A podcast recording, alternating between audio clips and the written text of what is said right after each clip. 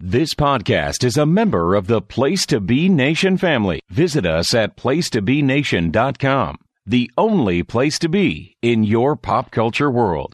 An anthology about the bad, the short lived, and the forgotten shows and events in television history. This is It Was a Thing on TV. Tell me before I change my mind! I give you Super Train.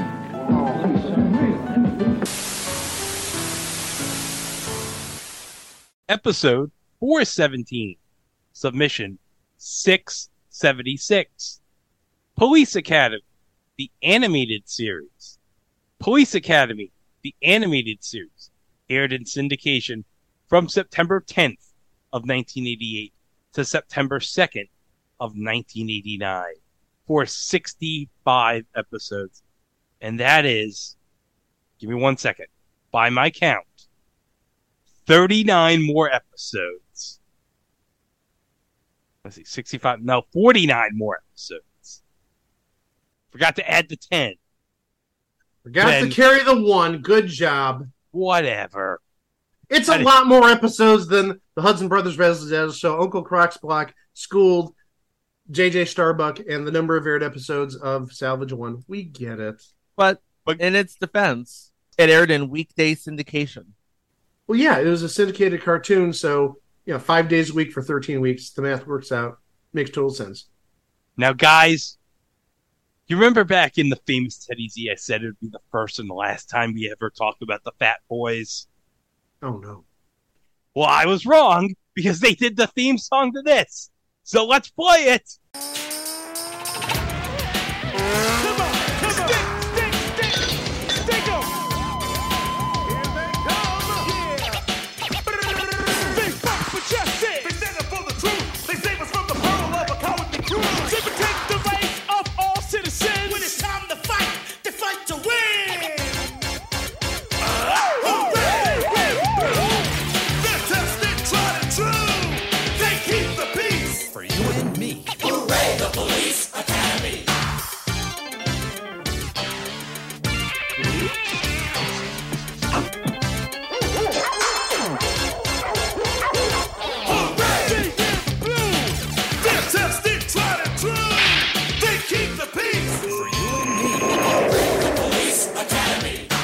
Somebody forgot to dot the I. I'll fix it. Police Academy, the series. Hooray! So, guys, one of the great comedy franchises of the 1980s was the Police Academy movies. I remember it fondly. It's like, you know what? Let's take meatballs and Porky's and put it in a police academy. And wacky shenanigans happen. And if you've listened to this podcast for any length of time, the Police Academy franchise is probably on the Mount Rushmore of our favorite comedy movie franchises. Maybe I wouldn't rank it as high, just my opinion, but I think Greg and Chico would definitely put it in their top four. So If I'm not mistaken, it would be Ghostbusters, Police Academy. We're talking strictly comedy franchises, right? yes, comedy only. Okay. You have to give me some time to think of the other two. Uh, Naked Gun, Oh, Nick- there you go. Thank you, Naked Gun. And maybe this wouldn't be terribly popular. I love the Austin Powers movies. And and I don't know if you could add these two because they've only had two movies, but I'm going to say Ted and Anchorman. No, I'd go with Anchorman, yeah. Anchorman 2 wasn't as good as the original, but it definitely stands up on its own merits. And Ted 2, same sort of thing. Good first movie, second movie, Hot Accept- Shots. acceptable. I'm going to admit this. I've never seen Hot Shots. You've never seen Oh, Hot Shots? No. Never seen Hot Shots. I know I live a very sheltered life, Chico. I'm sorry. You got to watch the first movie. You can watch the second movie, but I wouldn't recommend it. But definitely watch the first movie. Yeah, you can't go wrong with Charlie Sheen, Jon Cryer, and Lloyd Bridges. And Cary Elwes. Are we forgetting Cary Elwes? Oh, yeah, Cary Elwes. He's great in anything. Yes, he is. But okay, let's talk about Police Academy again because the movies they were popular. So, an animation outlet that we've talked about many times in the past, Ruby Spears, decided, you know what? How about we turn this franchise into a cartoon? Especially after, and I can say this with reasonable certainty, the success of the greatest of the Police Academy movies, Police Academy 4, Citizens on Patrol. Because if you look at the logos for Police Academy, the series, they take that artwork directly from Police Academy 4, Citizens on Patrol. And we can assume this all takes place after Police Academy 4. A Word of God says that Police Academy, the series, takes place between Police Academy 4 and 5, partly because Carey Mahoney, who's played by Steve Guttenberg in the movies, is not in 5, Or 6. But he is in this show. the characters in this show, yes. So, Chico, we got all the characters back. We got Mahoney. We got Jones with his wacky voice impersonating skills. Although they didn't get Michael Winslow for this. You'd think they'd have Michael Winslow. This would be so perfect. They got Mahoney, Larvell Jones, Carl Sweetchuck, Moses Hightower, They got Zed, Laverne Hooks, House Conklin, House Conklin from Police Academy 4 and 5. Eugene Tackleberry, Debbie Callahan, and Captain Thaddeus Harris, and his lackey, Sergeant Carl Proctor. oh, hold on a second, guys. I gotta mention something because, as we all know, Captain Harris was played by G.W. Bailey in the Police Academy movies. But I did some investigative work because you remember last week we talked about Roomies. yeah. I found out that he did a guest spot on Roomies. Oh my God. Um, but guys, we were informed by a listener on Threads about this. Do we want to say who starred as the 40 year old man and the 14 year old kid on Roomies? Well, I guess it's up to me then.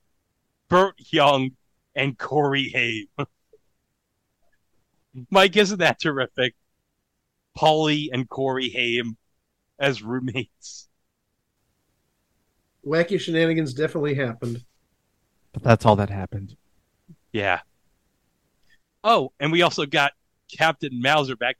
Now, you, Captain Mauser was the heel in place of Harris in two and three, but in this case, he's like completely reformed by the time we get to the animated series. Yeah, not only reformed, he pretty much stays out of the cadets' lives.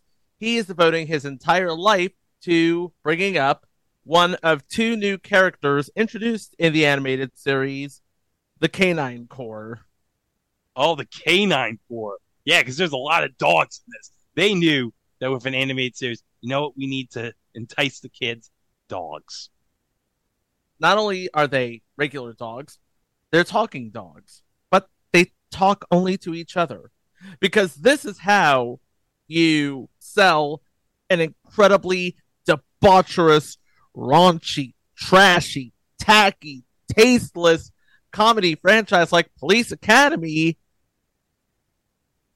Oh yeah, because let's not forget, we were kids. We didn't realize like how trashy these movies were. We were just stupid ass kids. We were just laughing our butts off at the likes of Michael Winslow going, Oh, and we were just laughing our asses off when Harrison Proctor got sent to the Blue Oyster Bar. Sir, he says this restaurant has the best salad bar in town. Well, it damn sure better have.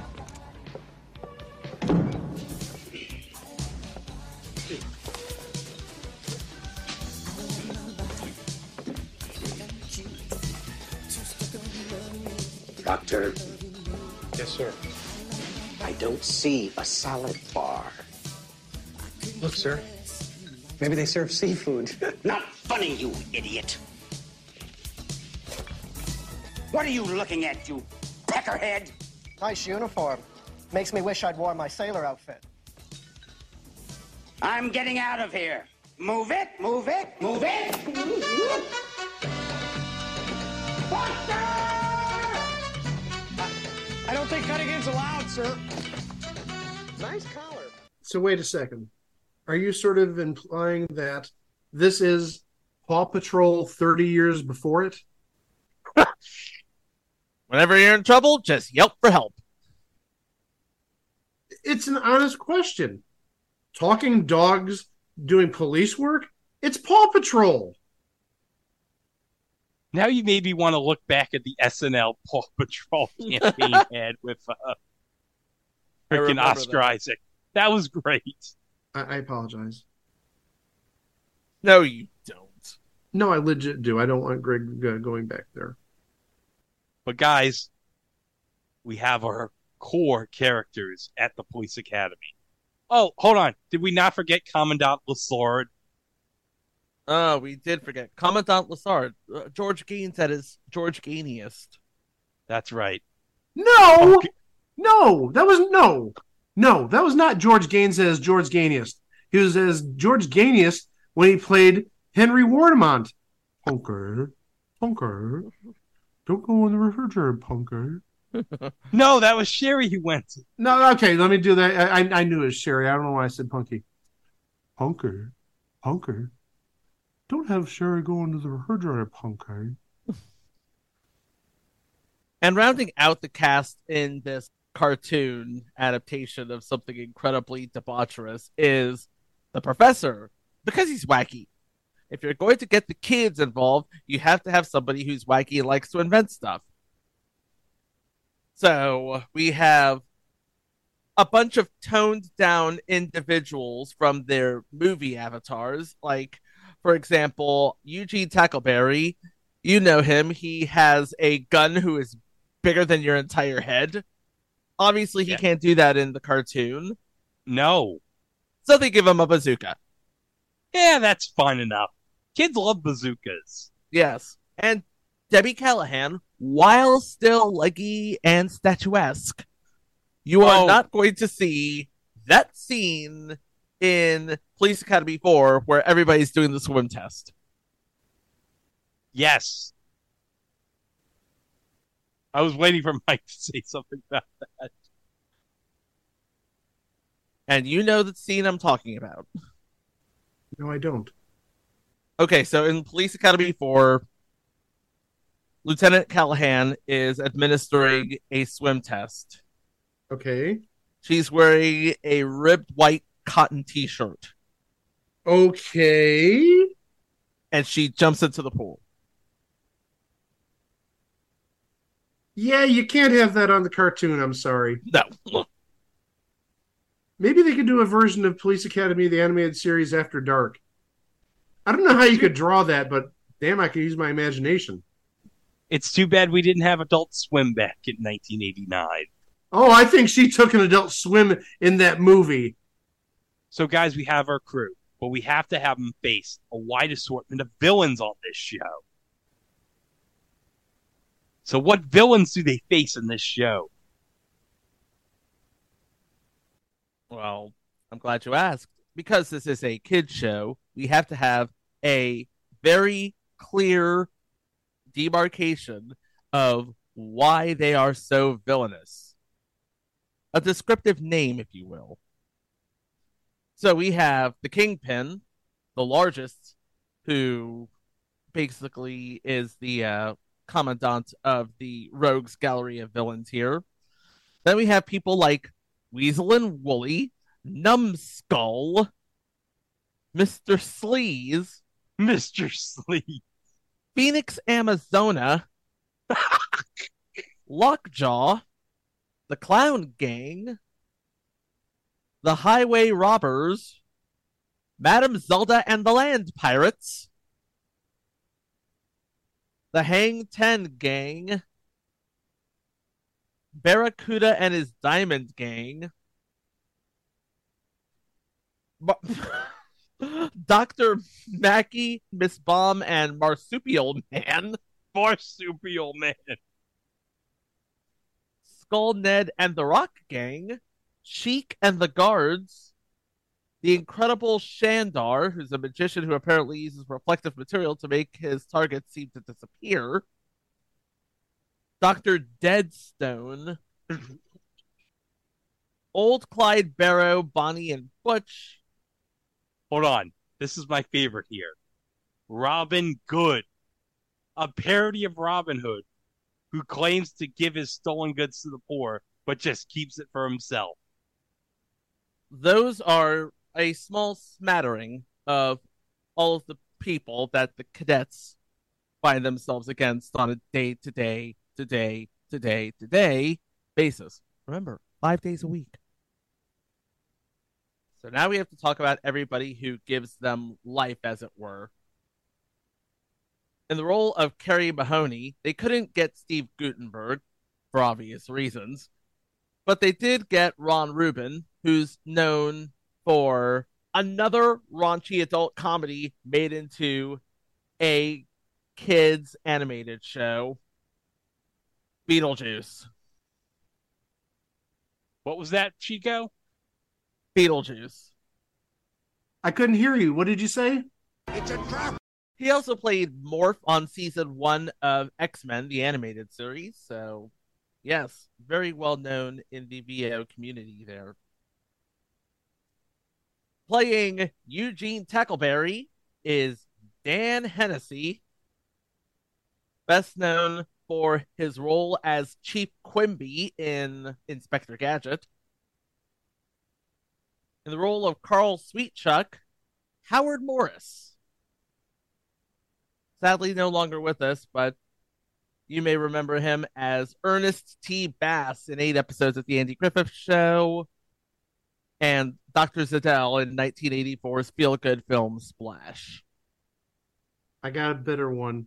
As much as I love Ernest T. Bass on the Andy Griffith Show, he voiced numerous characters in the McDonald Land series of commercials.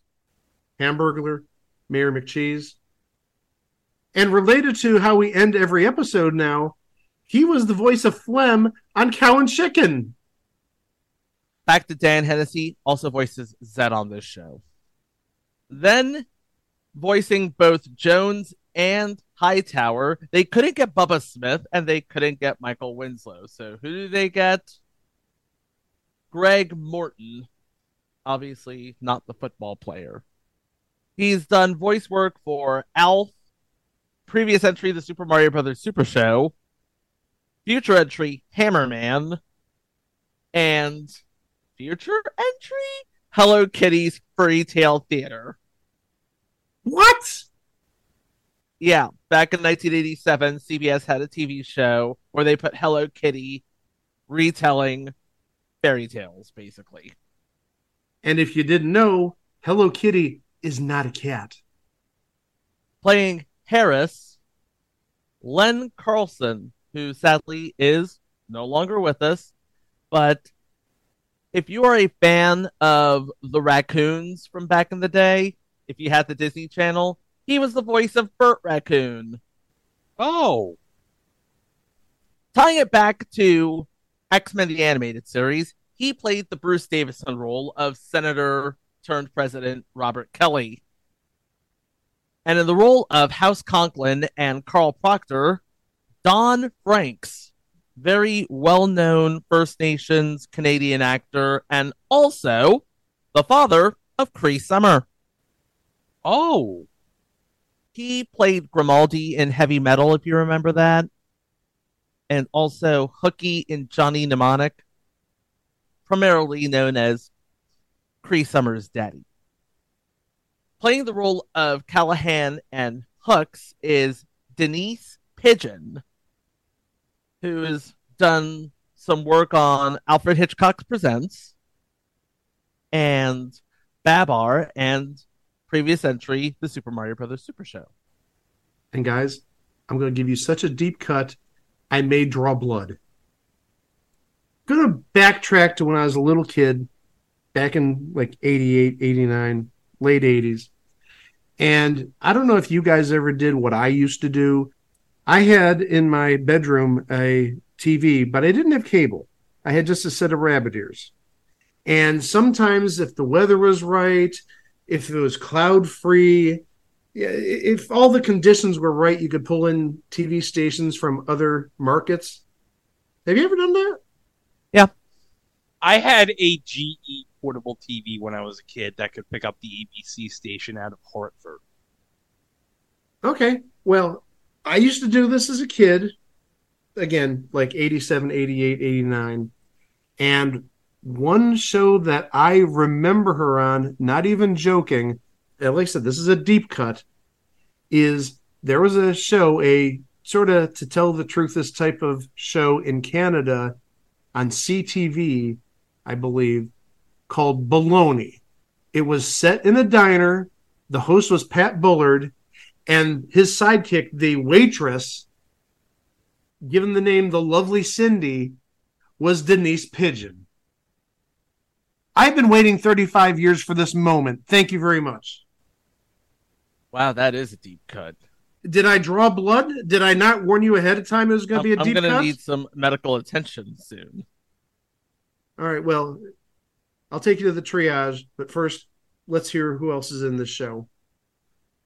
Rounding out the cast of regulars as Commandant Eric Lassard is Ted Dillon, who is another known Canadian actor who's been in everything from The Mystery Files of Shelby Woo, post season two, obviously, to future entry Soldier of Fortune Incorporated, to previous entry Captain Power and the Soldiers of the Future.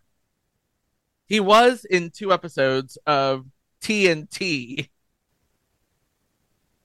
What is TNT? that detective show with Mr. T and somebody else. You lost What? me. That- Wait, that's wait, show with what? Mr. T. I'm sorry. What? What? There was a detective show in the 80s called TNT. Lasted for three seasons with Mr. T as T.S. Turner, a former boxer accused of a murder he didn't commit. Wait, did you say three seasons? It lasted for three seasons, inexplicably. I didn't know Mr. T did anything after 18. This was basically his I need work. I need I work. need work. need work, fool. Rid of the fool that doesn't employ me. And then you have some additional voices, the likes of which are R. Nelson Brown, Dorian Joe Clark, Anthony Correa, Gary Crawford, Catherine Gallant, Charles W. Gray, Rex Hagon, Elizabeth Hanna, Suzette Myers, Greg Swanson, Noah Zilberman, and Frank, stop calling me Megatron, Welker. Okay, then we'll call you. It was a thing on TV Hall of Famer Frank Welker. So now we have 65 episodes to briefly go over. But hold on. We don't mostly have episode capsules for season two. Now, there's a reason why we probably have all the episode capsules for season one, but we'll get to that at the end. So let's start with episode one The Good, the Bad, and the Bogus. Wait, Mr. Bogus is appearing on this show? Will hilarity ensue? Mike's giving me the correct response. He's giving me the finger for bringing up Mr. Bogus. That's all you deserve. Captain Harris bungles an operation to catch the clown gang, and his punishment is to return to the police academy and train new recruits. His favorite grads also return, along with the clown gang. Uh oh. Uh oh. Episode 2 Putting on the Dogs. If you're blue and you don't know where to go to, why don't you go where fashion sits? Putting on the dogs. That doesn't rhyme. Hey, it barely fits the meter. I tried to stop a number of cat burglaries. Lassard brings a new squad in to save the day the Canine Corps. Episode 3 Phantom of the Precinct. Officers begin to take extended leave because they fear the Phantom. Harris puts Mahoney and his gang on the case. Episode 4 Cops and Robots. Harris wants to replace Mahoney and his gang with the professor's new robot officers. Yeah, how's that going to work? I don't know. That's kind of ahead of its time.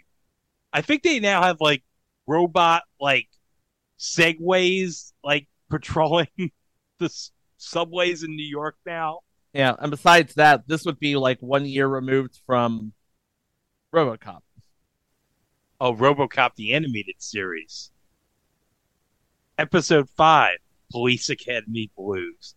Lassard is forced to step down at the academy, and Captain Harris becomes his replacement. Oh, that's not good. That's not good if Captain Harris is going to be Commandant Lassard's replacement. It's not going to be very good for the Police Academy crew. Mahoney and his gang then set out to get Lassard reinstated. And guess what? They did. Episode 6 A Blue Night at the Opera. And that's night with a K. The Academy is assigned to look after an opera singer after several attempts have been made on her life. Episode 7 Worth Her Weight in Gold. Unbeatable lady wrestler Amazona is on a crime spree in her free time. Sweet Chuck offers to go undercover at her gym because he's fallen head over heels in love with her. Oh, But Sweet Chuck is like, what, two, three feet tall? 120 pounds soaking wet. He thinks that, oh, this lady wrestler is going to fall in love with me. No, Sweet Chuck. Says, don't even bother. Although Zed will probably look at him and say, "Yeah, you go nail that." That would be like the type of thing Zed would actually see as Sweet Chuck. Yeah, Sweet Chuck, you should go totally make a move on her. I apologize for the horrible podcast. Episode 8 For Whom the Wedding Bells Toll. The Academy is assigned an undercover security mission at the wedding ceremony of a billionaire's daughter. Episode 9 Westwood Ho Hooks. Feeling unappreciated at the Academy, Sergeant Hooks finds a new job as the sheriff of the town being menaced by an outlaw gang. Episode 10 My Mummy Lies Over the Ocean. Harris orders Mahoney and Company to protect a cursed mummy as it is being returned to Egypt. The chief tells Harris to join Operation Egypt as well, as three crooks board the same cruise ship hoping to steal the mummy. Episode 11 Numbskull's Revenge. Captain Harris brags about capturing bank robber Numbskull, who swears revenge and is soon broken out by his accomplice, Ratso. Ratso. That's the, that's the actual name of his accomplice. Does he look like a rat? Maybe. Because otherwise, it wouldn't make sense in the context of a cartoon. Episode 12 Proctor, call a doctor. With Harris in the hospital, Proctor becomes the acting captain and is assisted by Sergeant Copeland. Mr. Sleaze and his sleazebags kidnap the mayor and demand that their cohorts are set free. You know, guys, I don't think that's going to be good with Proctor acting as captain. Episode 13 Little Zed and Big Bertha. Zed tracks down the highway robbers who turn out to be his own cousins, Ned and Ed, and his Aunt Bertha. After he gets hit on the head, a confused Zed joins up with his family. I guess in his family, they have really unimaginative names for all the kids Ned, Ed, Zed. Come on, Zed. You're a reformed gang member. You should be better than that. No, wait a second, guys. The character's name is Zed. Yeah.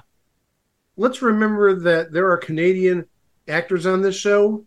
So if it was actually set in the States, it would be Z, not Zed. Prove me wrong. I knew you couldn't. Episode 14, and this was my response back curses on you. Madam Zelda puts a spell on Sweet Chuck when he arrests her for phony fortune telling, thanks to the pirate curse. Anyone close to Sweet Chuck will have bad luck, and that includes the entire precinct. Uh oh. Uh oh. Episode 15 Lights, Action, Coppers. House is excited to work security duty at Galaxy Studios, but when the giant animatronic Awesome Ape is stolen by thieves and used to commit crimes, Fifi La Callahan ends up in its clutches. Episode 16 Camp Academy. Mahoney catches young Billy joyriding, who is promptly sent to Lassard's new camp academy for inner city kids. A group of rich criminals located right next to the camp want to get rid of it as soon as possible. Episode 17 The Telltale Tooth. The magnificent Mystifols want to steal the Cyclops diamond and use it to hypnotize hundreds of people at once. He puts Hightower under its spell and makes him steal the three keys to the diamond. Episode 18 Mr. Sleeves versus Lockjaw. Oh my god, we got a villain versus villain episode. So this is going to be great.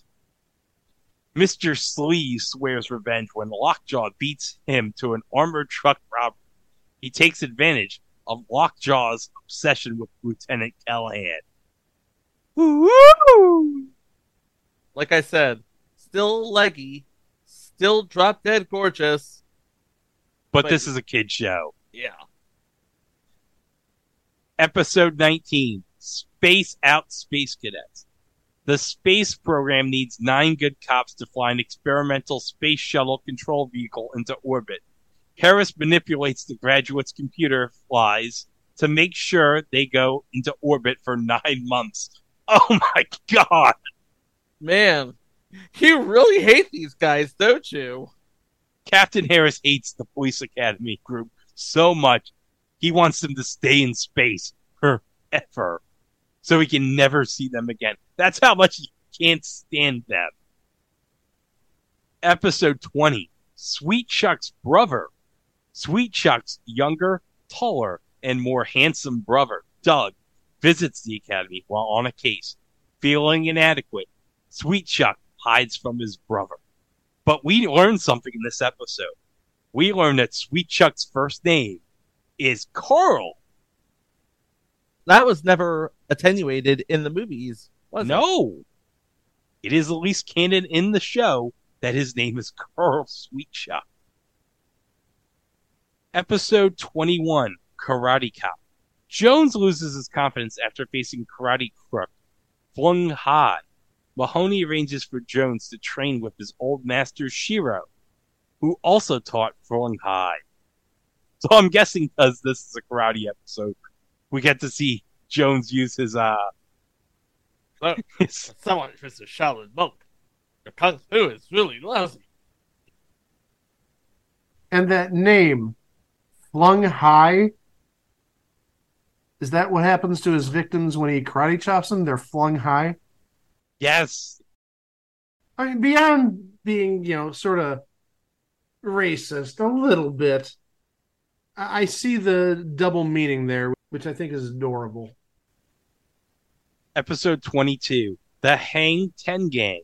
Zed develops a fear of water while buying a new goldfish ball for Commandant Lassard. The professor equips the graduates with new inventions to catch a group of criminal surfers that use hoverboards. No Sky Surfer Strike Force wouldn't be a thing for another 10 years. And the Mattel hoverboard isn't created in Back to the Future 2 until another year. None of this makes sense. But I guarantee you those are more cooler than the crap we got that was called hoverboards in like the mid 2010s. You remember those hoverboards we got in the 2010s? The ones that caught fire, yes. Oh, yeah. Those were absolute crap. We'll cover that on our eventual spin-off podcast. It was a thing in technology. Episode 23. Oh, guys, guys, this is clever. Nine cops and a baby. Gee, I wonder what they're referencing in that. Mahoney's new neighbor Mona asks him to babysit her niece Nellie. He calls in reinforcements, and they all have their hands full with Nellie. without even realizing the crooks are after something top secret. The transistors hidden in her rattle. Oh no. Episode 24 Fish and Microchips. Mahoney and Jones arrest Mr. Glitch, but can't find any evidence of theft from the space lab because Glitch feeds the stolen microchip to Lassard's goldfish Finnegan. and this is the episode where he established that Commandant Lassard's treasured goldfish is named Finnegan. Oh yeah, because he loves that goldfish. Episode 25 Precinct of Wax. Kingpin hires Wax and Wayne to infiltrate the ball at the governor's mansion in honor of the police academy. Wayne takes the place of the governor and orders all the cops suspended. Wait, Wax and Wayne? Yeah. Oh my gosh, these character names are so corny. Do you get it, Wax and Wayne? Yeah. What was his mother thinking when he named him that? Maybe she was a fan of the moon's movements, waxing and waning. I don't know. And the final episode of season one, Cop Scouts. After a series of carjacks by young kids, Mahoney invites Billy, Gordo, and Sammy to join the new Cop Scouts class at the Academy. So that's season one. Now, season two, we got 39 episodes. Now, we don't have descriptions for all the episodes, so I'll just go over them real fast. First, we have descriptions on the first two episodes of season two. Episode one is called Professor Jekyll and Gangster Hyde. The professor has perfected his anti crime formula that can change a criminal's mind from bad to good. When he tries to test it out on Sharky Diamond, Sharky sprays the professor with his own formula, turning him bad.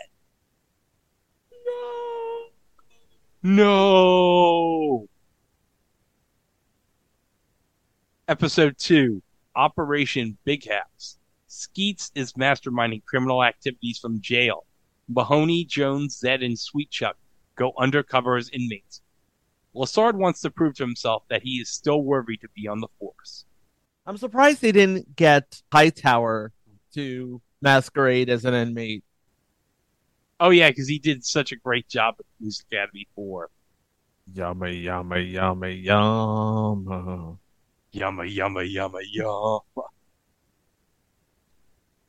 Episode 3 Kingpin's Council of Crime. Episode 4 Ship of Jewels. So we have a description on episode 5 Zillion Dollar Zed.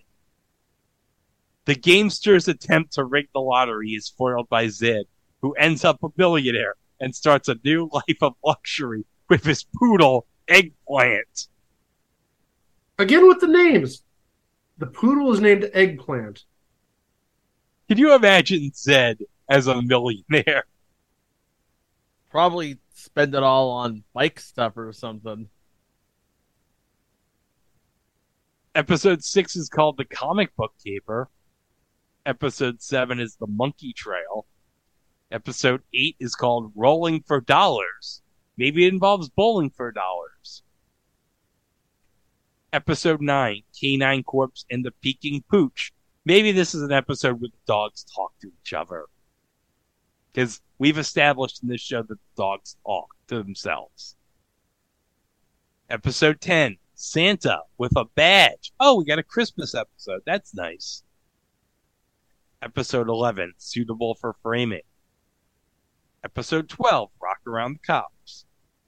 Episode 13 Prince and the Copper. Now we have a description for episode 14. Now you steal it, now you don't.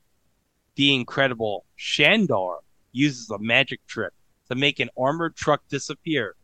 Unfortunately for him, even bigger things start to vanish when the graduates investigate the Magic Academy. Oh, this is going to be another case of wacky shenanigans happening. The Police Academy is going to take a visit to the Magic Academy. Episode 15 is called Mad Maxine. We have a description for the next two episodes. Episode 16 is called Trading Disgraces. The grads are being tested by police efficiency expert Crutchner. Harris suspends Tackleberry and is instructed to make a cup out of Mr. Weasel. Make a cup out of somebody called Mr. Weasel? Yep. Good freaking luck with that. Episode 17 Champ. Lassard's niece Linda is practicing for the Olympic horse racing tryouts with her horse Champ.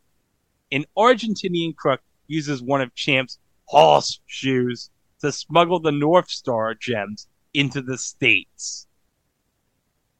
Episode 18 is called Wheels of Fortune. So I'm sure it maybe involves like a wheel or some parody of Wheel of Fortune.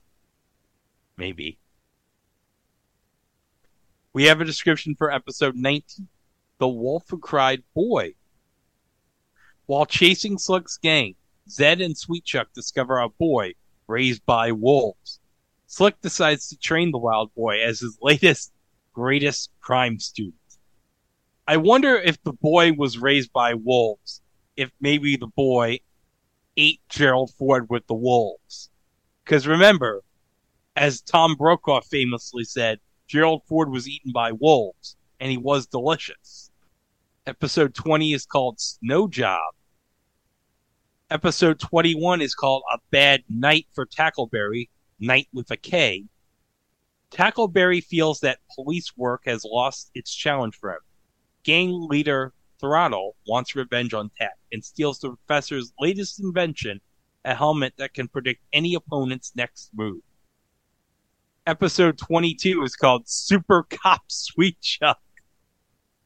So wait, are they going to turn Sweet Chuck into RoboCop or something? Like Sweet Chuck is like a short guy. It's like you can't be intimidated by Sweet Chuck. And anybody who's ever seen the movie knows that Tim Kazurinsky is adorable. Yeah.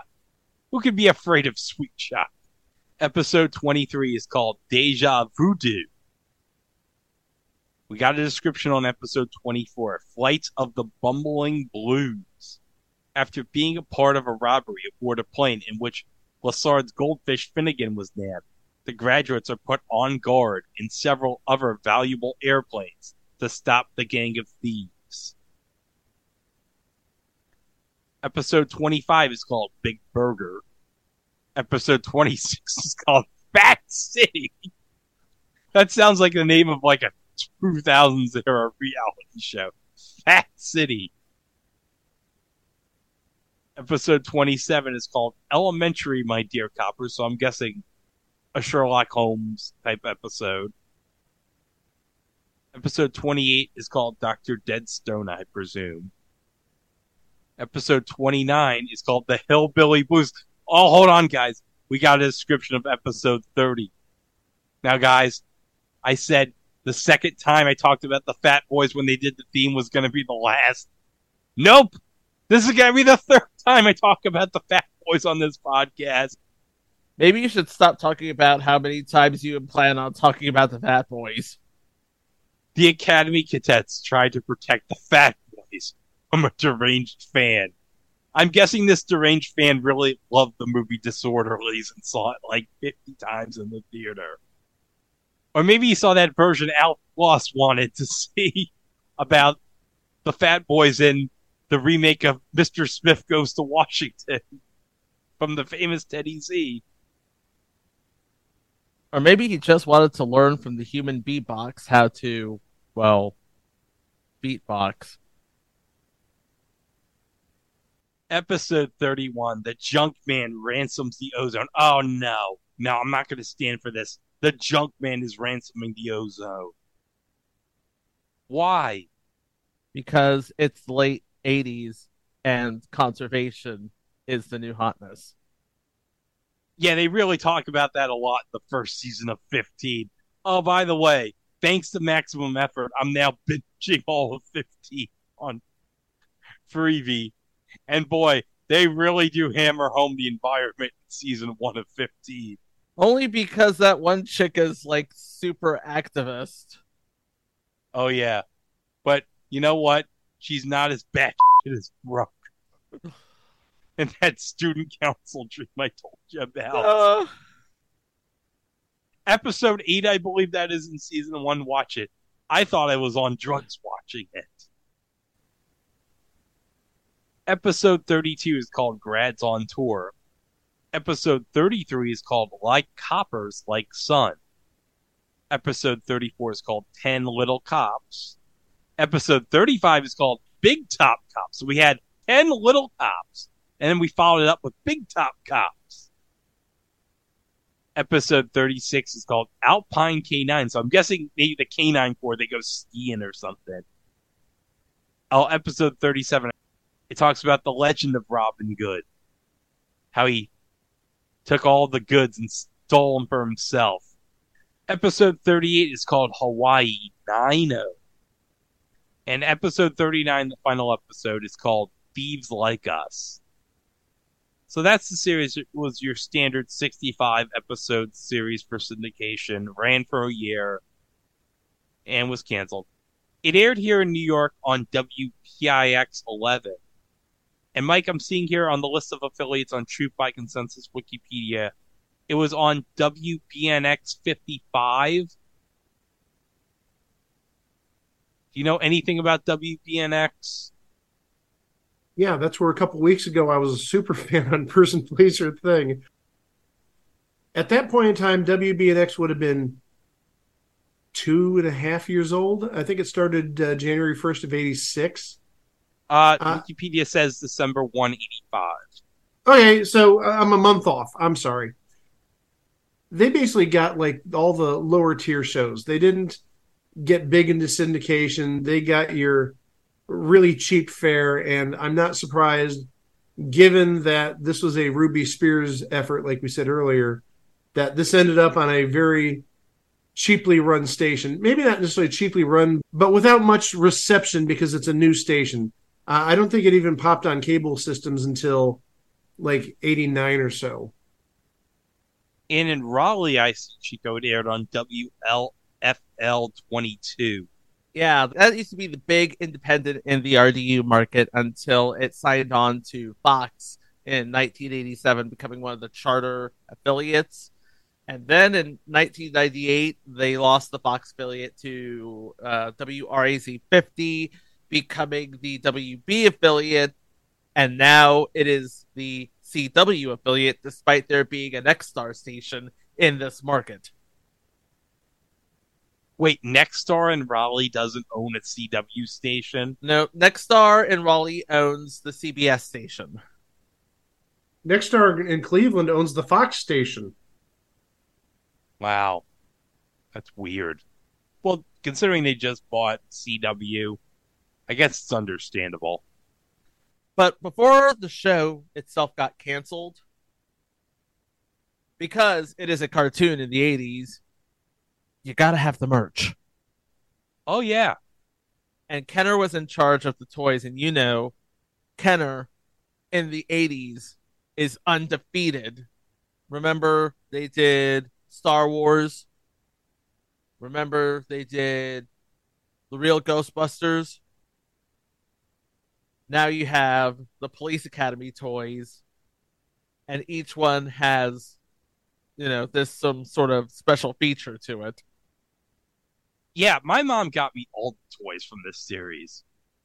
Even the um precinct toy playset, which now goes for like an insane amount of money on eBay, I saw. Not only did you have the action figures and the toys and all the playsets, you also had the comic. Police Academy, the comic book.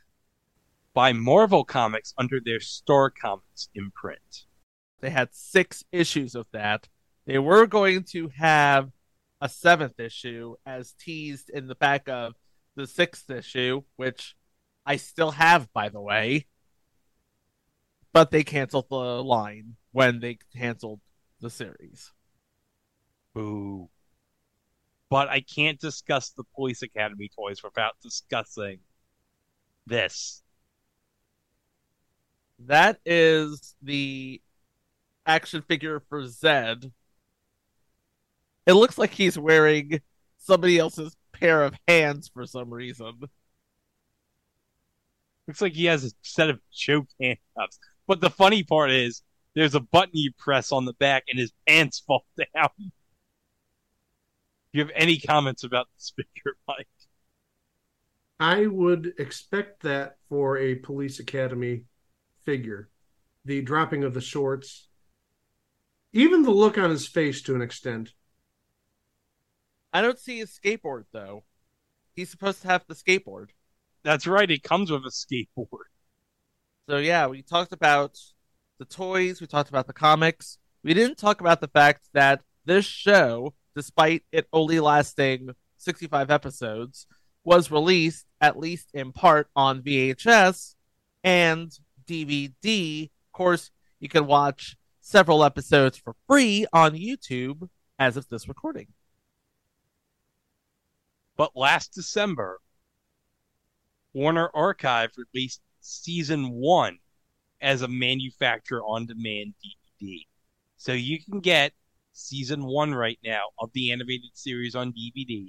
Hopefully, they'll release season two of the animated series on DVD too. So if we buy enough of these copies, maybe we'll send a message to Warner Brothers. Yeah, let's get the rest of the run on DVD.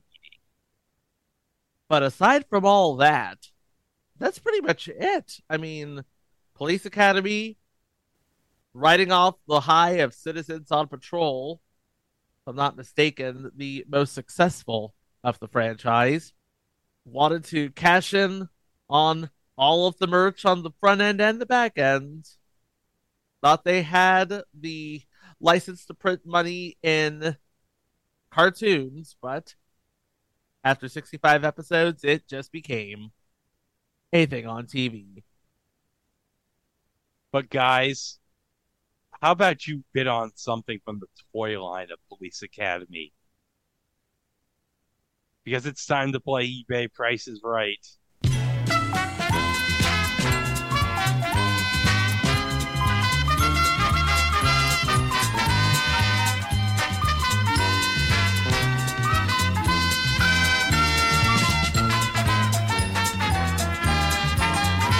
Okay, so you are bidding on the prototype of the Police Academy Precinct Police Station. This is from the seller B Chick 1022 on eBay. So let me read the description here. Super rare Police Academy, the Precinct Police Station. First shot, Kenner 1989. Condition is used. Both doors have broken hinges. This is not complete, comes as shown. As you can see, the plastics are different colors than the production ones. Please carefully examine all pictures and ask any concerns before you purchase. Excellent piece for any true hardcore Police Academy collector. You simply won't see another one. If you find the time, please view my other items. And this is the prototype? This is the prototype. So before you get your bids, I'm going to warn you in advance. The minimum bid I'm going to put out is $500. As I said, this is a very expensive playset to begin with.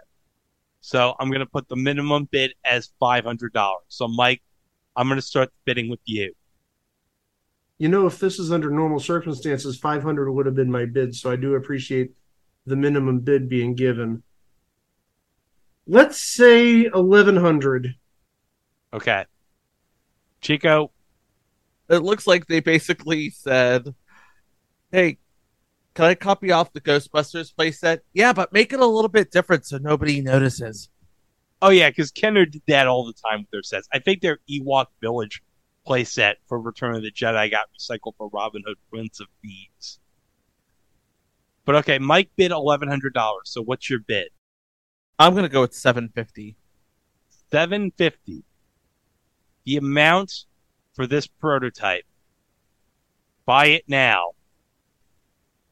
$1,999.99. Mike Ooh. wins. I almost went like 1500 but then I thought nobody's going to pay that much for a prototype. No thanks. I'll rather have the uh, figure of Zed with his pants down. You could build your own precinct for that money. Yeah, with blackjack and hookers. Well, not the hookers because it's a kid show. So, Police Academy, the animated series. We had some great adventures with some of our favorite characters from the Police Academy franchise. But unfortunately, in the end, it just became a thing on TV. Wow!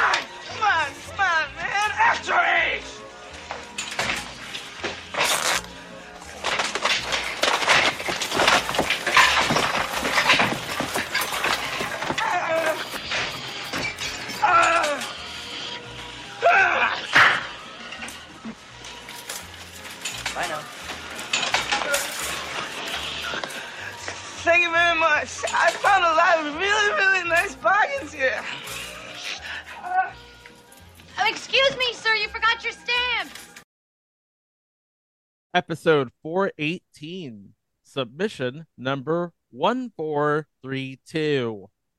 Police Academy, the series. Not to be confused with Police Academy, the animated series. Even though the animated series was called Police Academy, the series.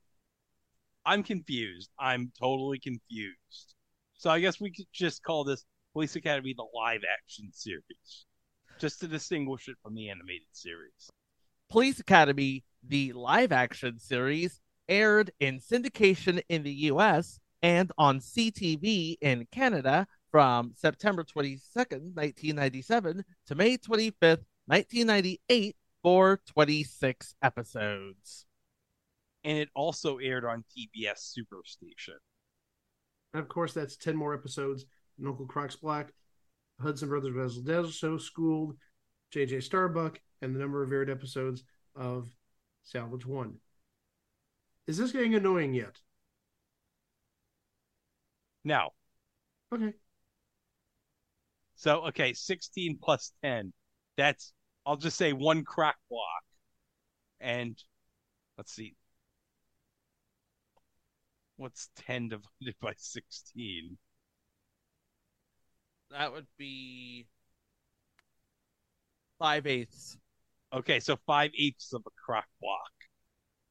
You know how some people refer to like the span of time of something so short as a scaramucci or a mooch span? We should just call it a croc span for 16 episodes. We can call it a croc block. Croc block. Well, Police Academy, the live action show, got one croc block and five eighths of a croc block. So it's one and five eighths of a croc block. No, it's one and five eighths of a JJ Starbuck. That's what they call it in Canada, JJ Starbuck. One and five eighths of a JJ Starbuck?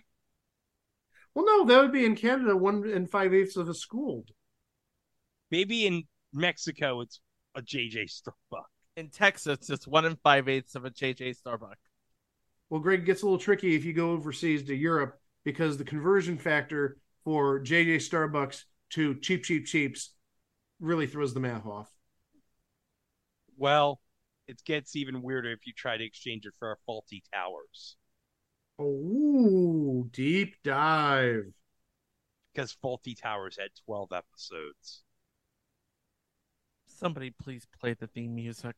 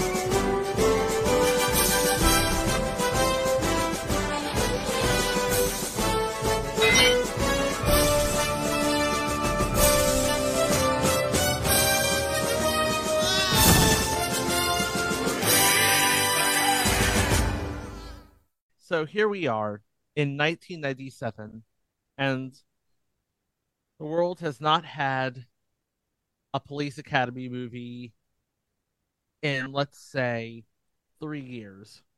That's right, because everyone forgets about Mission to Moscow. Everyone would love to forget Mission to Moscow, not remembering that it made Claire Forlani's career, you see. Oh, yeah, and then she went to Mallrats, where she delivered the greatest line ever. You know that Julie had a huge weight problem in school. She had the fattest ass. Best line delivery in a movie. With no police academy film idea on the horizon, and really nothing to tide over the fans, of which there were a few left, especially after how bad City Under Siege was. If I'm not mistaken, Mission to Moscow was a direct to video release. I don't remember seeing it until it was on cable. In any event, it was never released theatrically. The powers that be, namely Paul Maslansky, who produced Police Academy, the original movie, and Police Academy for Citizens on Patrol, still the best in the franchise, still felt that there was life in the franchise and stories to be told of the group of misfits out of the police academy in a city that could be your city. Thank God it's not. So, Paul Maslansky teams up with Gerald Sarnoff to develop the show as a one hour weekly. And you will not believe the people who they got to work on this with Paul Maslansky and Gerald Sarnoff. Steven Levitan, way before Modern Family, he was actually one of the producers on this show. Wow. And so they sold the show into syndication, and because it was produced by Warner Brothers, they also sold it into TBS, easy access there and also because it was shot like many Warner Brothers productions of that time in Canada to take advantage of the tax breaks and the budgetary concerns. They also sold it to CTV. Much like the movies, Police Academy the series takes a look at the days and nights in the lives of many of the screw ups that come into the police academy after the events of the 1984 movie set the whole franchise in motion. We have Cadet Richard Casey, who is a fun loving serial bachelor, and a repeat offender who chose to go to the academy instead of going to jail. That makes sense. We have Dirk and Dean Tackleberry, who are nephews of Eugene Tackleberry, whom they regard in high regard. Luke Cackley, not to be confused with Luke Kuechly, but Luke Cackley, who is similar to both House and Hightower. Although, let's be honest, it would be funny if Luke Kuechly was on this show, even though he would have been like what ten years old or something. We have the requisite females of the cast: Cadet Anne Medford and Alicia Conchita Montoya Cervantes, and acting as the heels of the police academy, Sergeant Rusty Ledbetter, who wants to discredit Casey and his friends to get them thrown out of the academy, and his familiar, Lester Shane. He spies on Casey and his friends in an attempt to discredit them and throw them out of the academy. Overseeing the whole thing is Commandant Stuart Heflinger, who is much like his predecessor, Commandant Eric Lassard. And tying it all back into the franchise in assorted roles around the Academy is Sergeant Larvell Jones. Now, several notable people from the franchise would make a return engagement into the series, but we'll talk about them as we talk about the episodes. But right now, let's talk about who we have in the cast. Playing Cadet Casey is Matt Borlenghi, who right now is Lyle the pawn shop guy in Cobra Kai, but you would know him for his work on the Jeff Foxworthy show, All My Children, and future entries Pigsty and Party Girl. He was also in a pilot for a Married with Children spinoff called Enemies. What? There was a Married with Children spinoff pilot called Enemies. It was a backdoor pilot. It was the, I believe, third to last season. It wasn't the last season. I don't think it was the second to last season. Maybe it was the second to last season, but it was a clear takeoff of Friends. Uh, and this was actually an aired episode of Married with Children. And they really mocked Friends, the whole idea of Friends. And in this episode, playing, I don't want to say a boyfriend, but somebody who was dating one of those characters. How about Alan Thicke? Oh, And mind you, Alan Thicke at this point would have been probably in his late 40s, early 50s, and he's dating essentially 20 year olds or people in their 20s. hey Mike, guess what? I have to honor Alan Thicke. Greg just held up a bottle of Crystal Light Mio knockoff.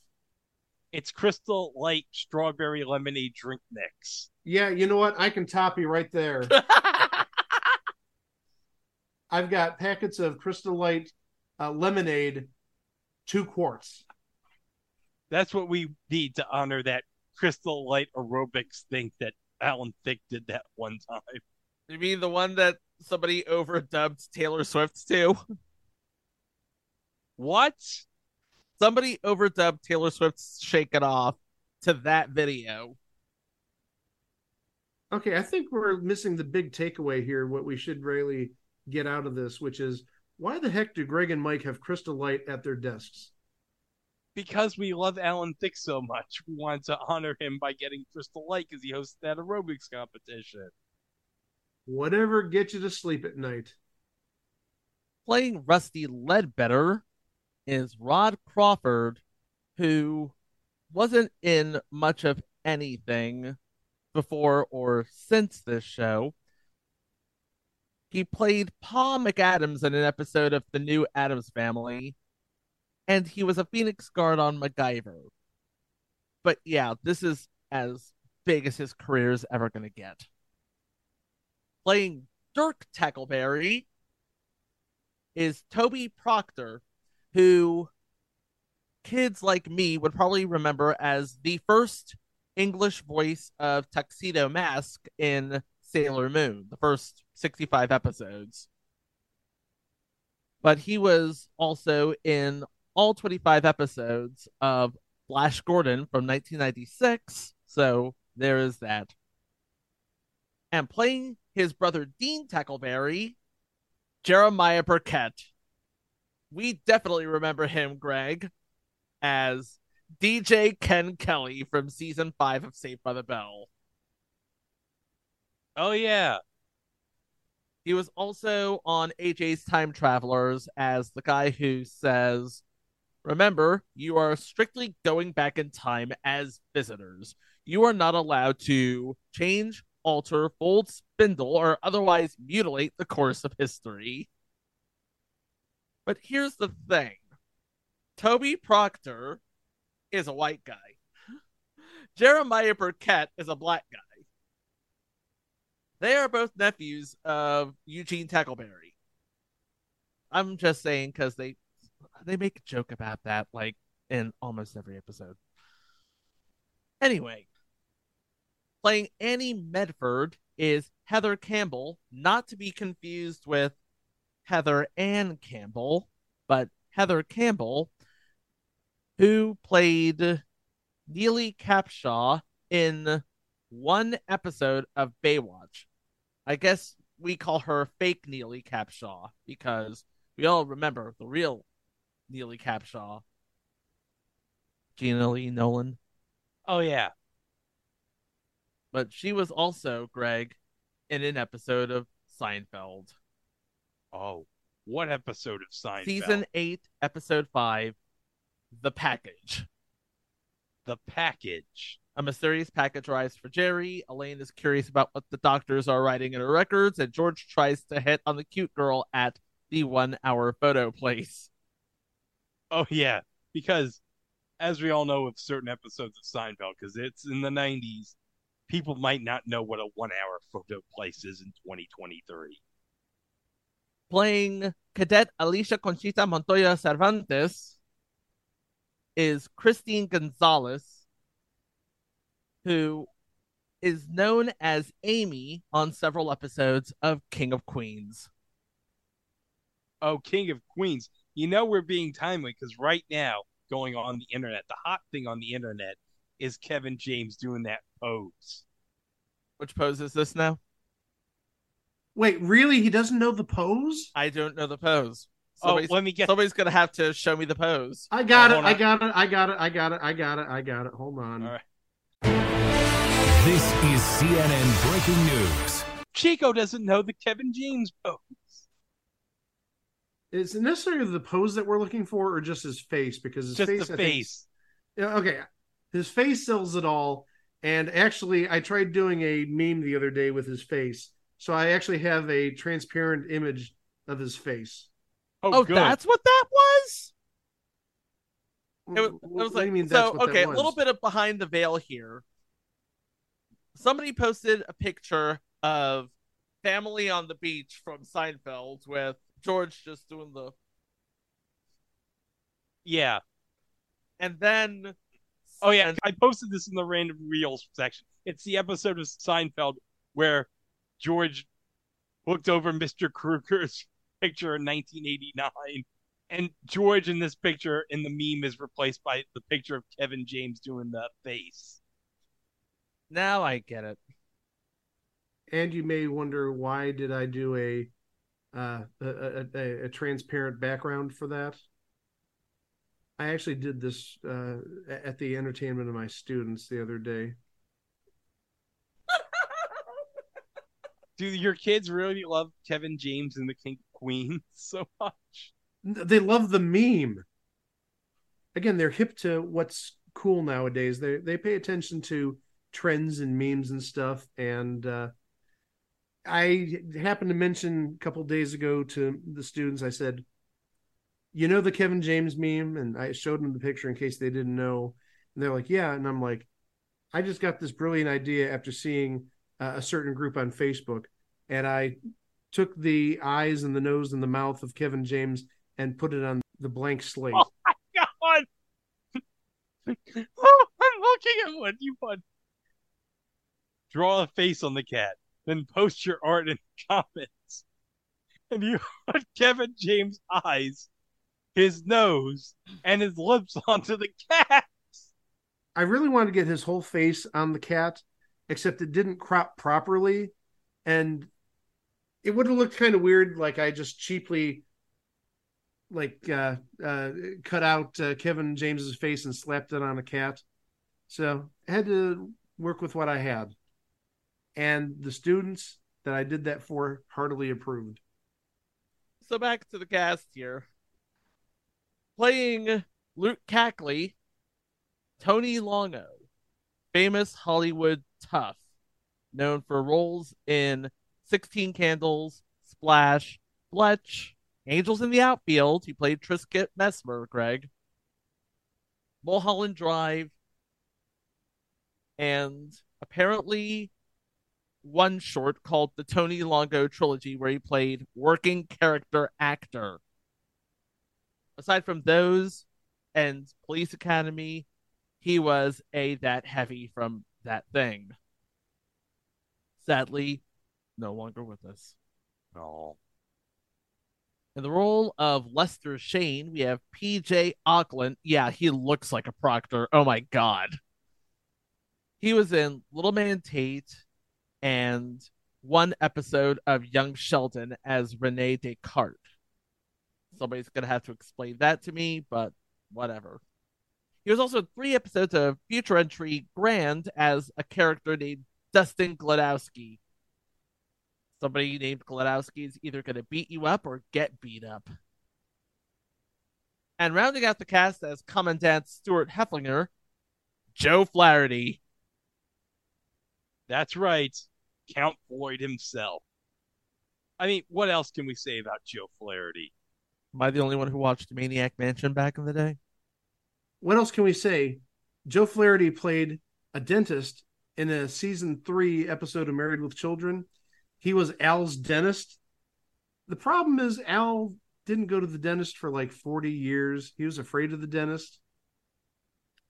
And uh, Joe Flaherty's dentist character was in the middle of a divorce. And he gets a call while he's working in Al saying that his ex-wife wants all the baseball cards and he loves the baseball cards. This is relevant to Greg and I, so this is great. No, she's not getting the baseball cards. Those are beloved. And, and so he gets so furious and he, he gets all his frustration out on Al with this big drill.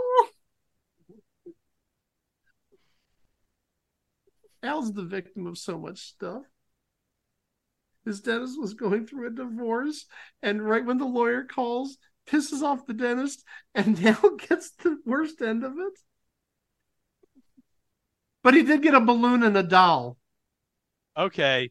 Well, that makes up for losing all his baseball cards, I guess. Now I'm talking about Al got the balloon and the doll, not Oh, the. Oh. De- oh. Why would the dentist get the balloon and the doll? I don't know. He's a dentist. He might give the balloon to a kid. I don't know. We give the balloon to Al.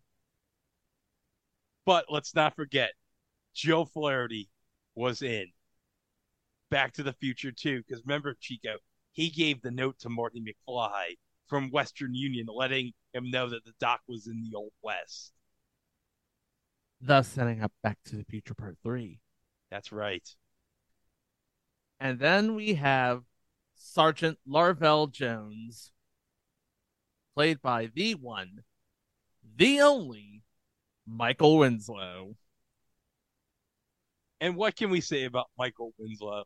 But let's just say the man is so incredibly talented doing the voice impersonation.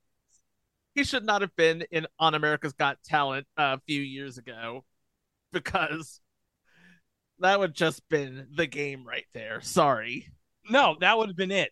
It's like, why are we even bothering here? It's Michael Winslow. You all lost.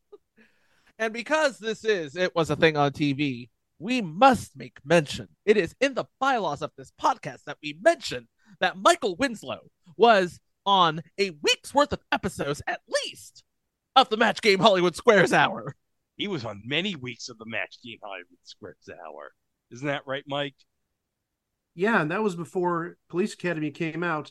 And actually, in his last week, which would have been summerish of uh, 1984, they actually promoted him as from Police Academy, Michael Winslow. It's time for the match game. Hollywood Squares, our with, from the movie Police Academy, Michael Winslow. Okay, so let's talk about the episodes. And of course, we have the expository pilot Beauty is Only Academy Deep.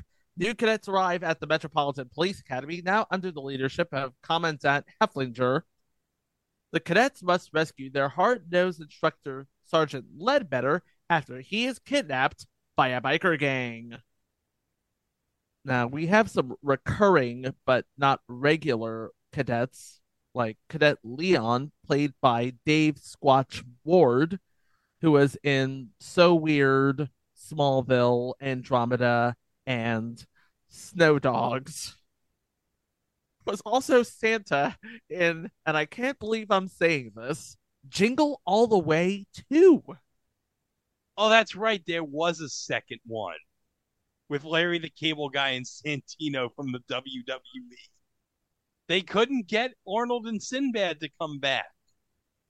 And we also have as Womack Andrew Kavadas, who was in 13th Warrior, Stargate SG 1, Lego Jurassic World, Legend of Isla Nublar, and The Man in the High Castle, and Once Upon a Time. So he's done a little bit of everything, still doing a little bit of everything. Episode 2 Put Down That Nose. Worried about a former cadet threatening to assassinate the commandant, Ledbetter undergoes a psychiatric evaluation. In the role of Kendall Jackson is Lark Miller. Now, she is another regular, semi regular cadet in the academy. And she was actually a writer on the Late Late Show with Craig Ferguson while being a character known as the Blues Swallow on iZombie. Oh, I forgot about iZombie. It was a really good show. It has the chick on ghosts on it. Rose That's McIver? what we're going to call her, the chick from Ghosts. Uh, you put some respect on Rose McIver's name. Thank you very much. But playing the psychiatrist, Dr. Joyce Brothers. Oh, Dr. Joyce Brothers. Legend. And she won her $64,000 on the $64,000 question. Legit. On a boxing question. Oh, she learned all the boxers.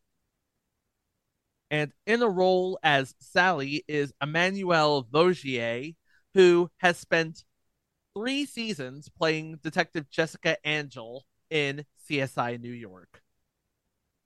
And as we've established many times in this podcast, Chico is a big fan of the CSI franchise. Damn right. Episode 3 Ain't Nothing But a Hound. In a training exercise staged for the cadets, Casey plays the role of a criminal on the loose, but confusion arises when a Casey lookalike escapes from prison. Meanwhile, the Tackleberries adopt a pet pig. A pet pig? Two pigs and a pig. What are the Tackleberries going to do with a pig? I don't know. Episode 4 Two men and a baby. Oh. we talked about nine cops and a baby. Now we're talking about two men and a baby. The arrival of a filmmaker filming a recruitment video gives Ledbetter the opportunity to record proof of Casey's shenanigans. Meanwhile, the Tackleberries care for an infant left at their door. Episode 5 Dead Man Talking. A photographer with incriminating evidence is brought to the Academy for protection, and District Attorney Callahan has eyes for Commandant Hefflinger. Yes, Debbie Callahan is a district attorney now. Which means they got Leslie Easterbrook back for this episode. The name I'm going to mention, he's done a little bit of stuff. He was in 51 episodes of Land of the Giants as Barry Lockridge. The name I mentioned is Stefan Arngrim. You know the reason I'm mentioning it. His sister is Alison Arngrim from Little House on the Prairie, Nellie Oleson. Ooh. Ooh. And Alison Arngrim was on the Match Game Hollywood Squares Hour. I think she was on the first week. He was on the first week. Let's not forget that first week. Hashtag Twyla had 30. Were you expecting me to say something? I was expecting you to add on to that. No, I'm taking the high road this week. Good. Good for you. And in the Twyla role, Littleton is a lovely lady. in the role of Vic Damaso, the pride and joy of Cincinnati, Ohio, Jerry Wasserman, who is Detective Fine in Watchmen. He was also in iRobot, and he is currently on four episodes of Family Law and one episode of The Last of Us. Family Law on, of course, the uh, Victor Garber Jewel Staite show on the CW. Oh, that's Victor Garber and Jewel Staite. Two of my favorite Canadians. Two of my five favorite Canadians in that one show. The other three, of course, being Ryan Reynolds, Alex Trebek, rest in peace, and Shannon Tweed. Shannon Tweed. How about no? Scratch that. Scratch Shannon Tweed. I'll put Mark Messier in that top five. Uh, excuse me. If you ask me, Shannon Tweed has two of the five best Canadians ever, if you know what I mean. Good night, There's your everybody. Twyla- there's your Twyla Littleton joke.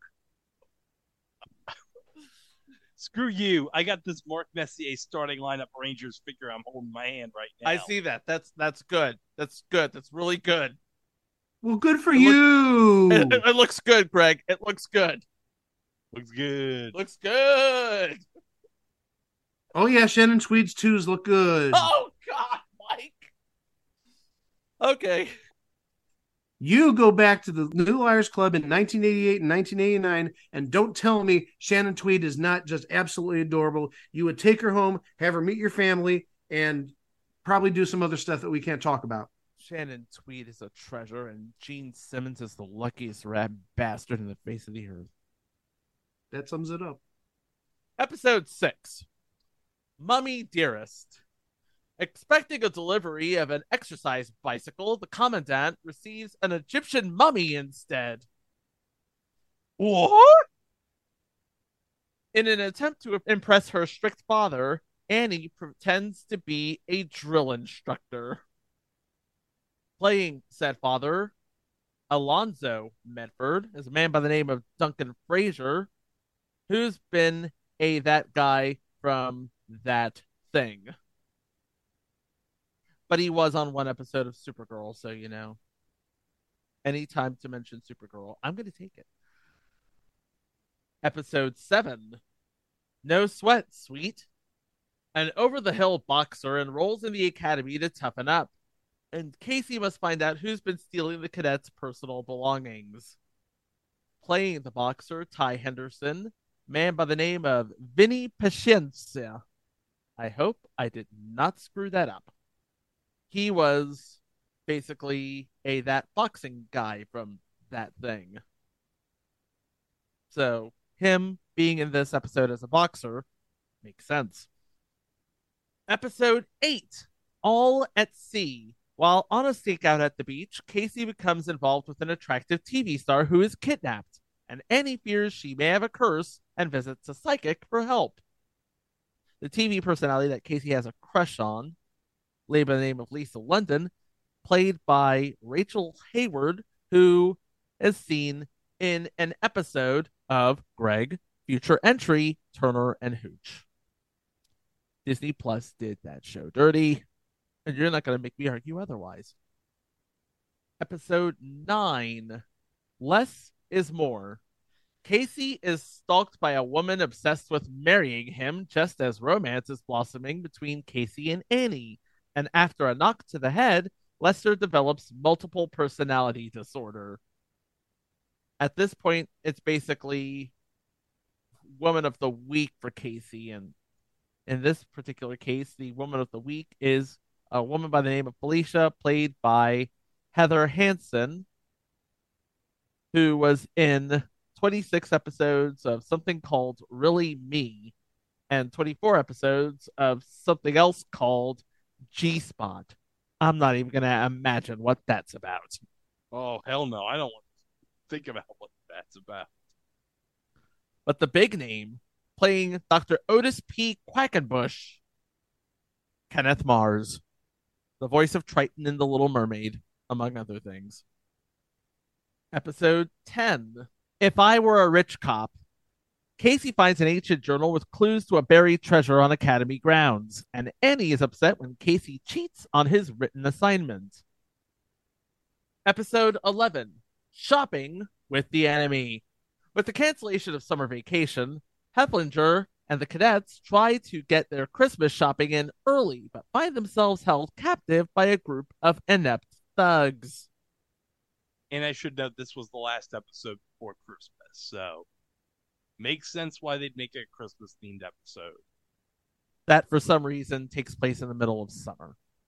Well, Christmas in July. True. Episode 12 Luke. Warm.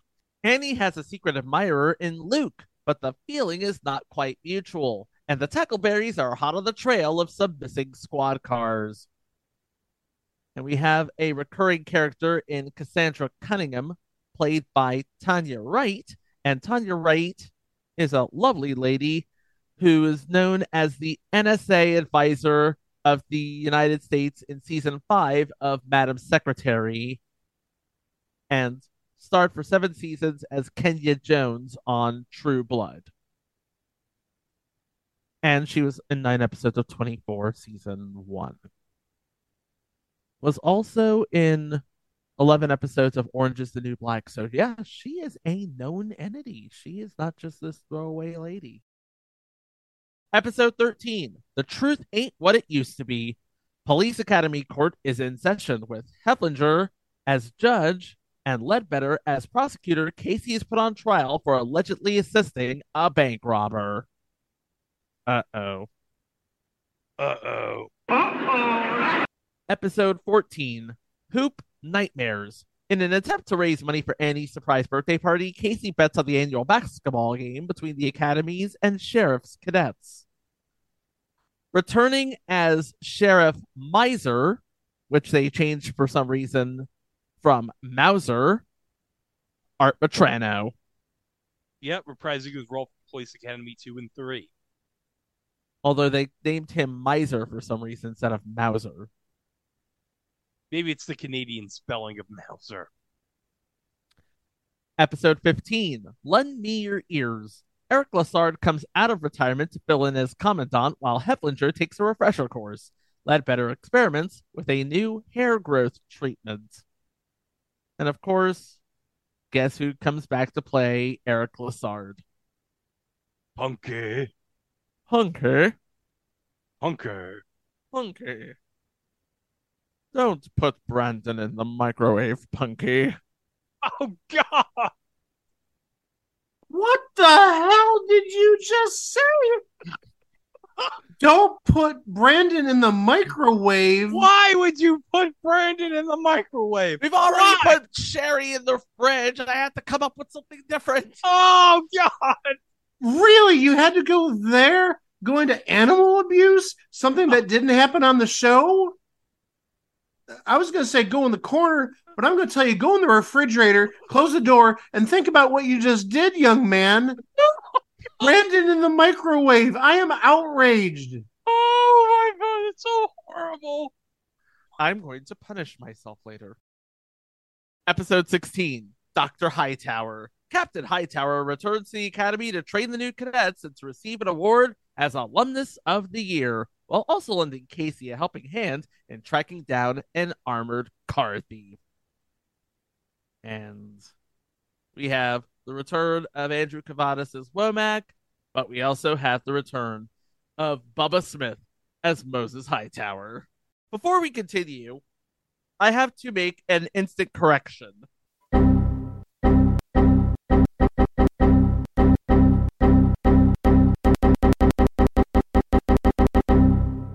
I've been saying Hefflinger all episode long.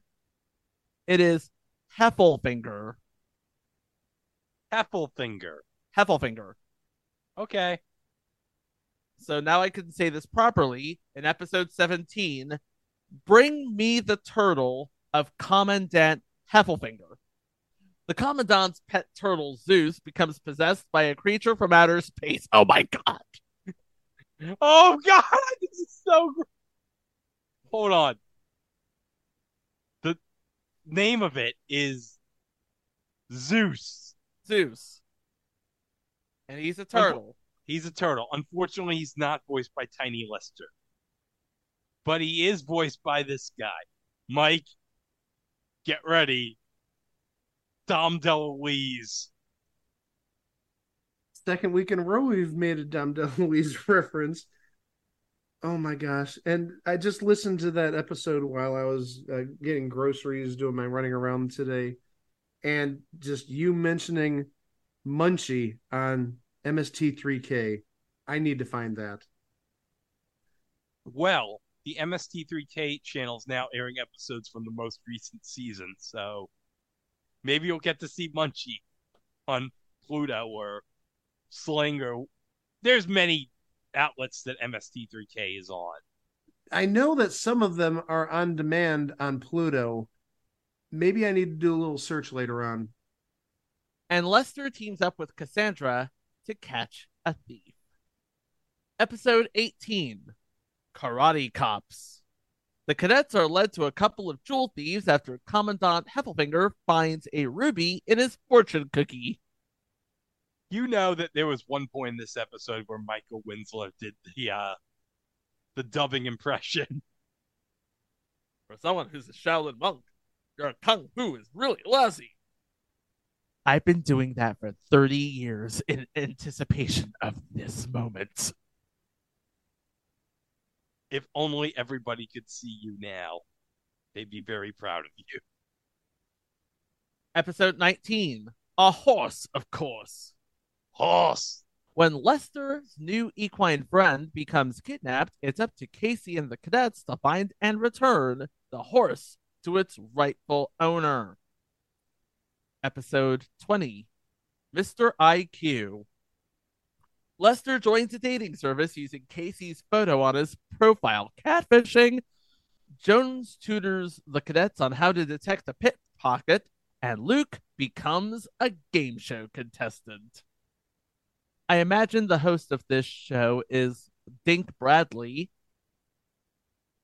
Just sounds like a game showy name. Uh, he's played by Greg Rogers, who was in five episodes of Arrow as Councilman Cullens. But the only real names in this episode, there are two. Playing Charlotte Ockelman is Emmanuelle Chriqui. You would probably remember her as Cheetara in the first Thundercats reboot, not Thundercats Roar, but the first Thundercat reboot. But she is currently Lana Lang Cushing on Superman and Lois. And in the role of Myrtle Groggins, Tabitha St. Germain, known as Rarity in the My Little Pony franchise. Because pony. Episode 21 Team Tack. Captain Tackleberry is set up for blackmail by the owner of a strip club after Tack shuts them down. Ledbetter orders Casey to help Luke lose weight. Guess who gets an appearance on this show? Oh yes, David Graf is back as Tackleberry in this episode. Pyramid All Star David Graf is That's back. right. Spec the legend of the pyramid. Not only we have, albeit in archive footage, Colleen Campus's wife Kathleen. Episode 22 Cadet of the Year. Heffelfinger organizes a Cadet of the Year competition to increase the number of Academy enlistments, but Ledbetter does his best to keep Casey from winning. Due to budget cuts, Commissioner Hurst is named the new Commandant. Commissioner Hurst, played by George R. Robertson, sadly died earlier this year, but he was actually in the first six Police Academy films as Chief Hurst. Oh, that's great. But because he wasn't in any of the Police Academy academies, not many people, you know, remember him. Episode 23 Got insurance? Casey tries to defend the Academy against the shady lawyer of the Academy's janitor who files a lawsuit after Luke accidentally injures him.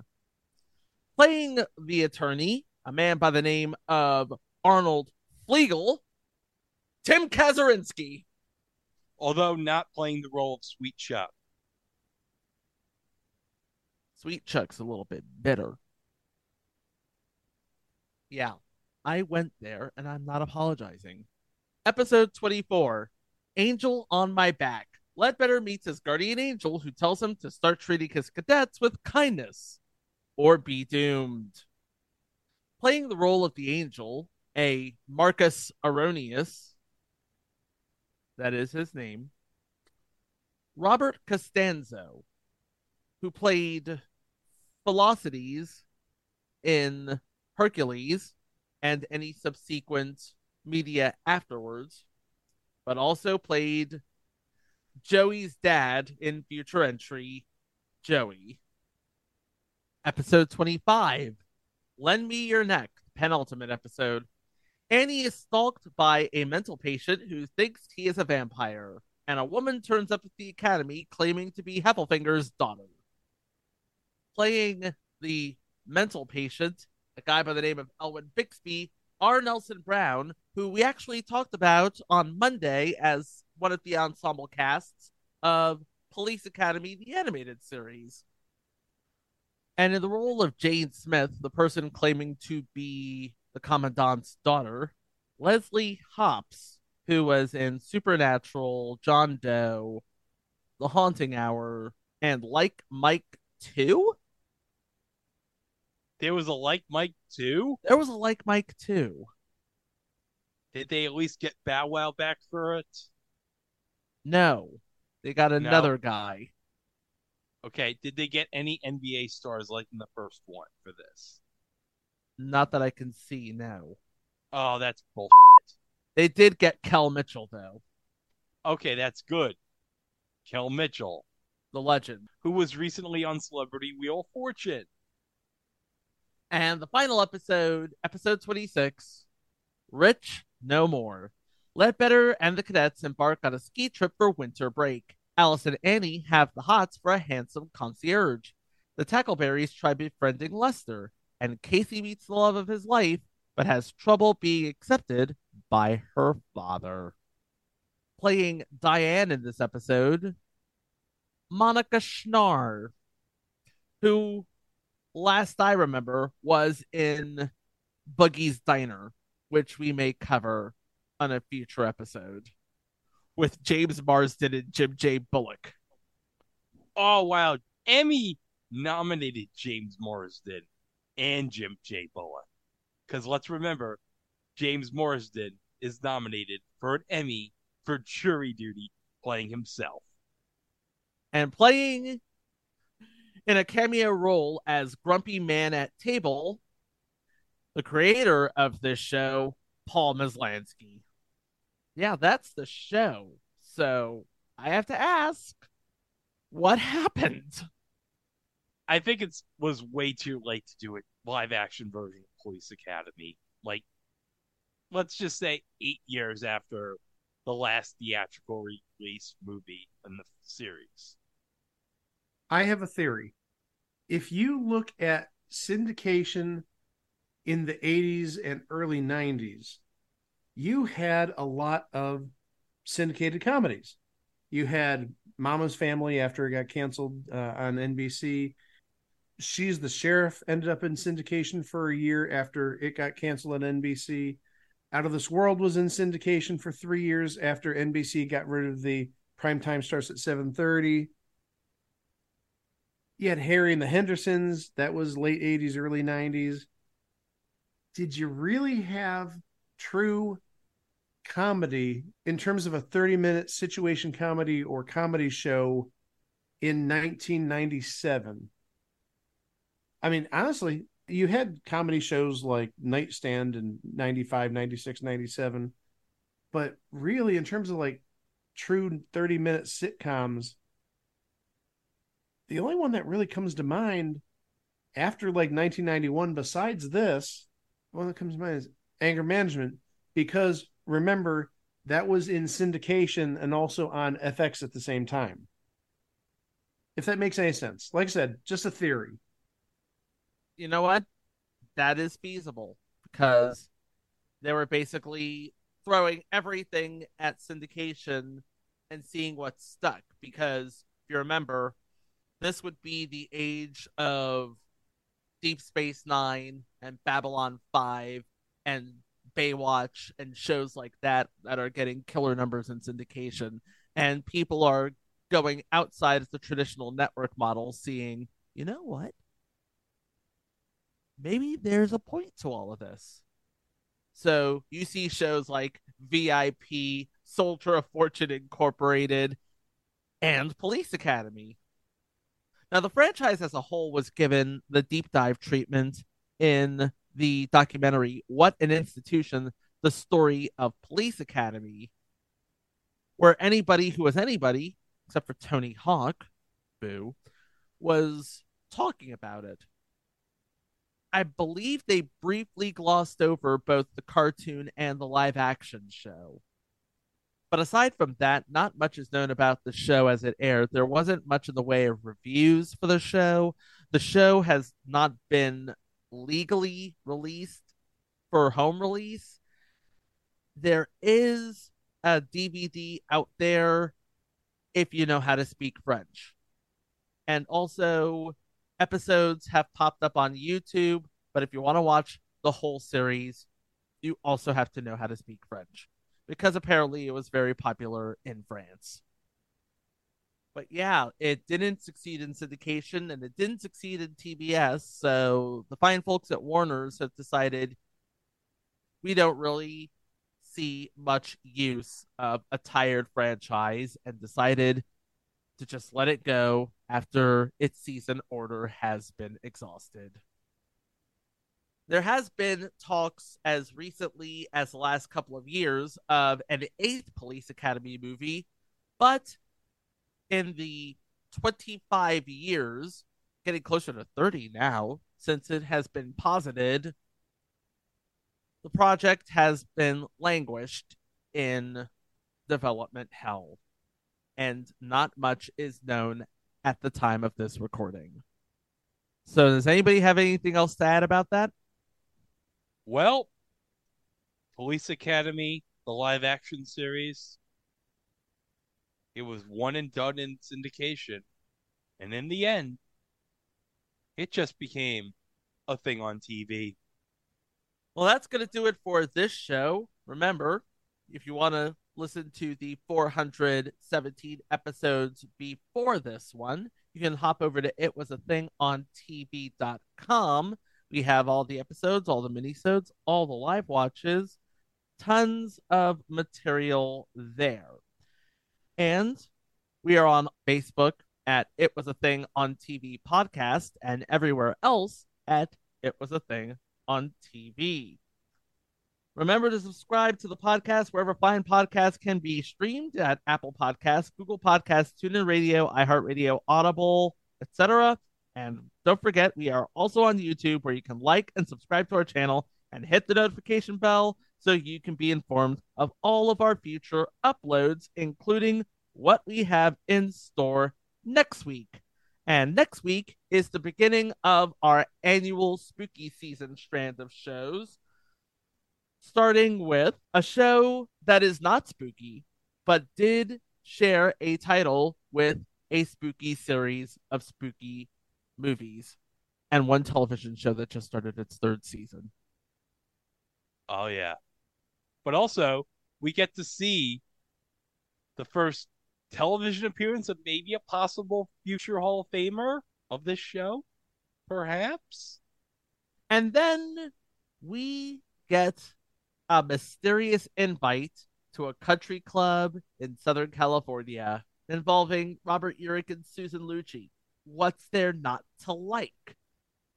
I'm sure there's something more to this story, but we'll find out more as we accept an invitation to HE double hockey sticks next week right here on It Was a Thing on TV. For Mike, for Greg, I'm Chico. Thank you ever so much for listening. Please be kind to each other, and we will see you for the next one. Wow! You know, since we met, I saw you on Police Academy, and you were wonderful. It really was some great flick. Thank, Thank you. Thank you, Gene. You know, all this talk about voice talents in the Police Academy episodes. You know what? I'm going to do it. Greg, ring the bell. Oh, oh, I didn't realize we were going to do this. That's the fault of me still recording, but here we go. Ladies and gentlemen, Chico Alexander. is cashing in his money in the bank. I'm pretty sure I still have a copy of this. But for my money in the bank, I'm going to declare a fine Funimation production. Chuck E. Cheese in the Galaxy 5000. Oh no! Well, you know that means we're gonna do it, do it, do it, do whatever you want. At Risky Red Pizza, do whatever you want. Okay, so wait, wait, wait, wait. So this is the Chuck E. Cheese movie from. Oh no, Chico! This is more scarier than Five Nights at Freddy's. Yes, it is. Okay, this is the movie from like 1998. Yeah. Yeah, we talked about this. I don't remember where. Thank you, Chico, for having such a good memory in that regard and actually playing your money in the bank on something that we re- referred to briefly that is the fuel of nightmares. I guess I'll have to buckle up and buy some Depends undergarments for the uh, first week of uh, January when we cover this.